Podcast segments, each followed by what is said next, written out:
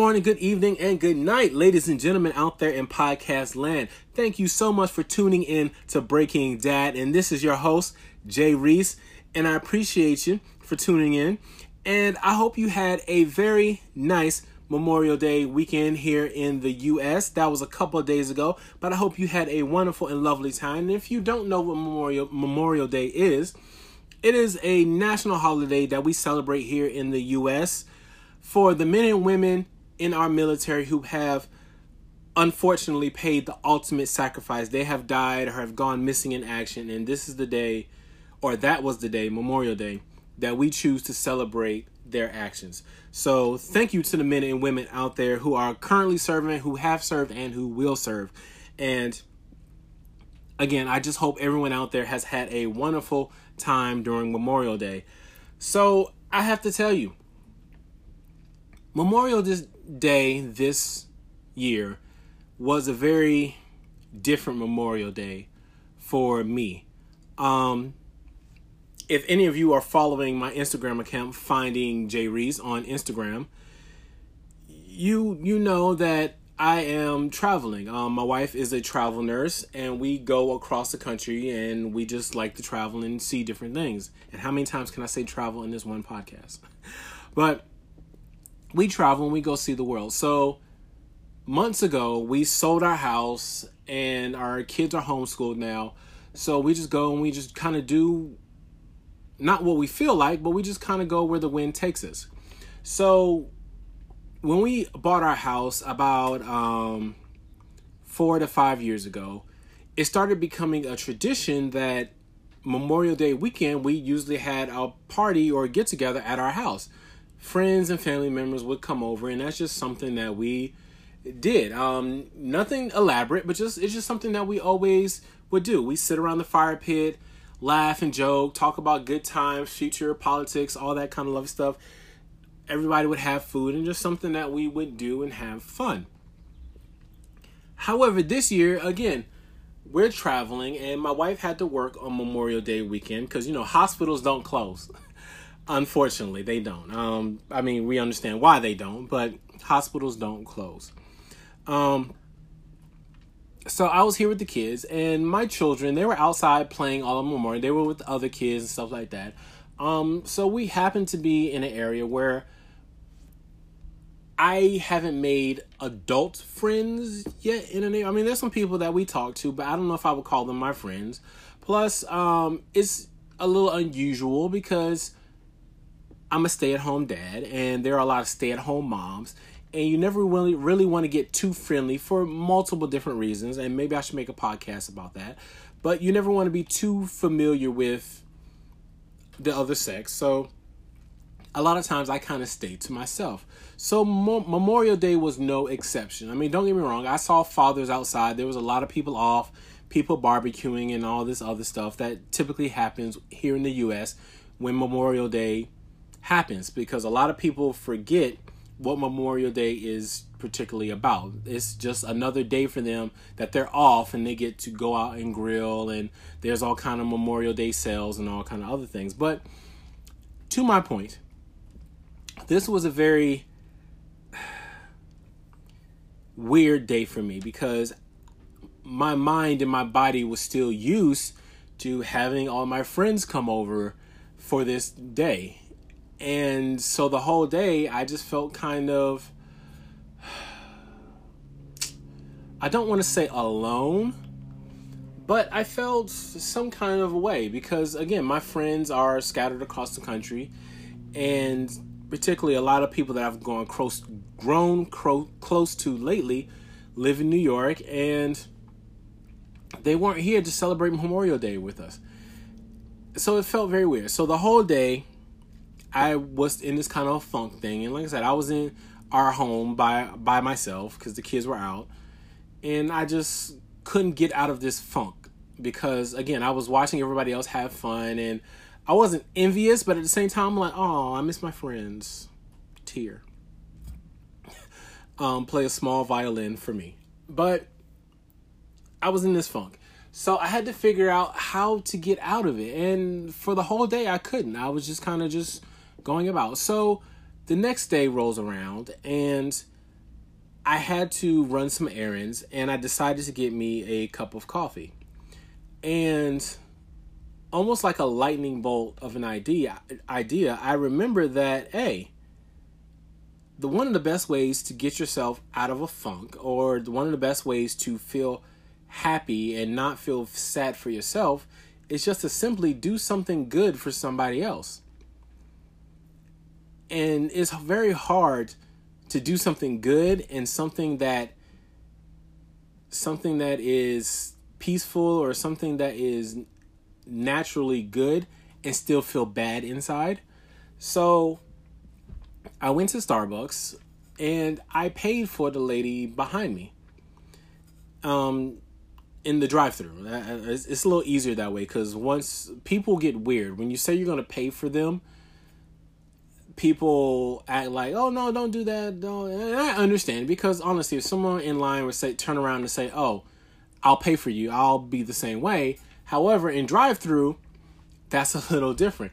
And I paid, and the lady, I don't know what they don't tell you what the person behind you had if you ever decide to do this, but a lot of times they'll ask you, "Oh, it costs this much. Do you still want to pay?" And of course, I can't imagine what person in their right mind is going to say, no, no, that's way too much.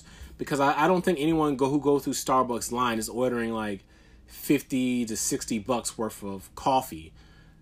I could be wrong. I'm sure there's those kind of people out there, but it, it ended up being $10 and money is relative to me. Like what is a lot to some people might be very little to other people. Um, there are people who $50,000 is like a five dollar bill in their pocket, while another person that could change their whole life. Um, but it was ten dollars, and I I feel fortunate enough to be able to just buy a ten dollar cup of coffee or whatever the lady had. So I told the barista, yeah, sure, ten dollars is fine, perfect. So I paid for my stuff. I paid for the lady behind me in drive through, and I proceeded to drive off. And now I don't know if that lady was happy. I don't know if the lady got upset because I paid for it, but I like to think that I did a good thing and I helped this lady's day be that much brighter because some random person paid for her coffee or her stuff or whatever. And it's just one of those things where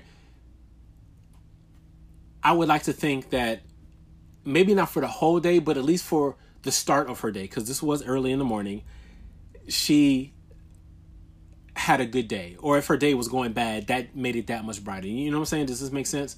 So i'm hoping that i did some good and that good feeling made me feel that much better. And i always have some kind of like philosophical thought in my head when i do things like that because I tend to wonder, okay, am I doing this for myself or am I really doing this to better other people or to help other people?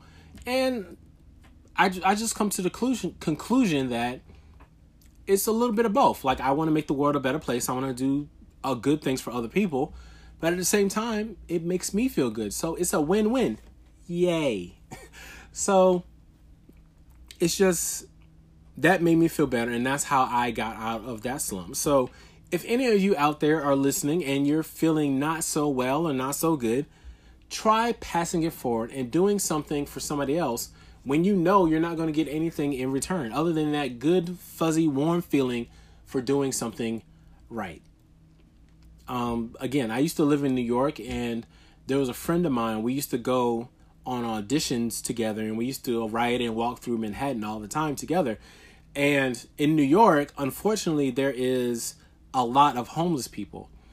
And I mean like so much but um by time you got to the end of the block, you've passed two to three homeless people and this is like every block. So as you're walking, you kind of start being blind to it.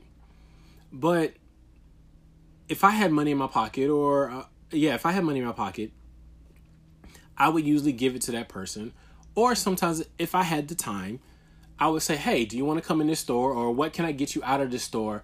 And I bring it back back to whoever it was. But I bring up this story because my my friend at the time, it didn't matter how many people, homeless people, we were walking past. he always would stop and either give that person something or we would take them into store and buy them something. Now, granted, I understand everybody doesn't have that time and everybody doesn't have that money and everybody doesn't have that luxury to be able to do that. But I I think that shaped my world a little bit to see him that compassionate. Now, granted, we were always late when I was with him because we stopped so frequently, but just being able to take that level or be have that level of awareness to observe and notice people un- more less unfortunate than you are or less fortunate than you are to me that always stood out. And i want to be that type of person. And granted i might not be able to stop at every person but i want to make it aware if no to nobody else myself that i notice that person and i hope that i can change them some way somehow for the better. So that's what I have at this point. I'm going to take a commercial break and I will be right back.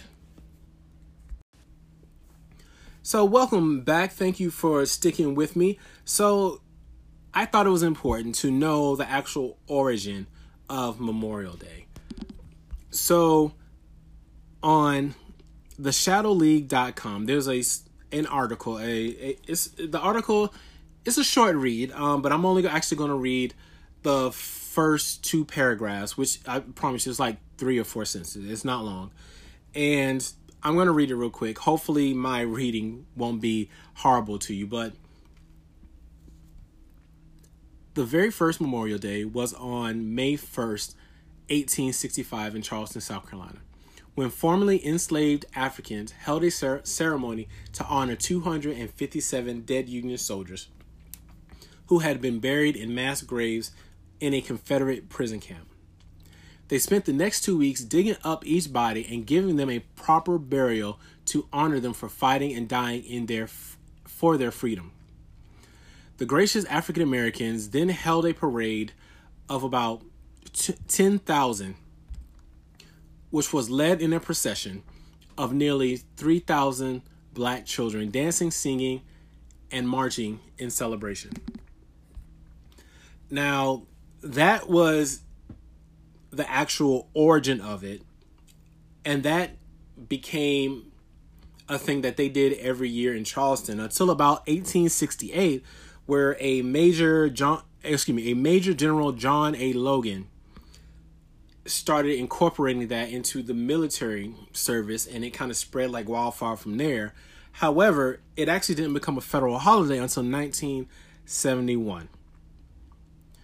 Um, again, I got this information from um, Memorial Day, excuse me, from the shadowleague.com. Um, there's other websites and articles you can find actually about the origin if you don't really believe what I'm saying.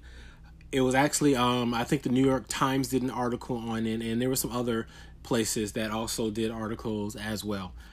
Um, so I hope you guys enjoyed this article, and I'm saying so a lot today. I don't know why. but if you enjoyed this this podcast, please make sure you subscribe, give me a like, give me a comment. Um, just let me know what you're thinking. How am I sounding? How am I doing? If you're not liking what I'm saying, if you don't like the topics, please write in the comments what you want me to talk about, how how you want me to do, or just shoot me an email at jreese.com excuse me, jreese at gmail.com, J A Y R E A C E at gmail.com. Or you can just follow me on Instagram at finding J Reese on Instagram. And also, again, don't forget to leave me a rating on my pot on on your favorite podcast app. And until next time, I'll see you later. Peace.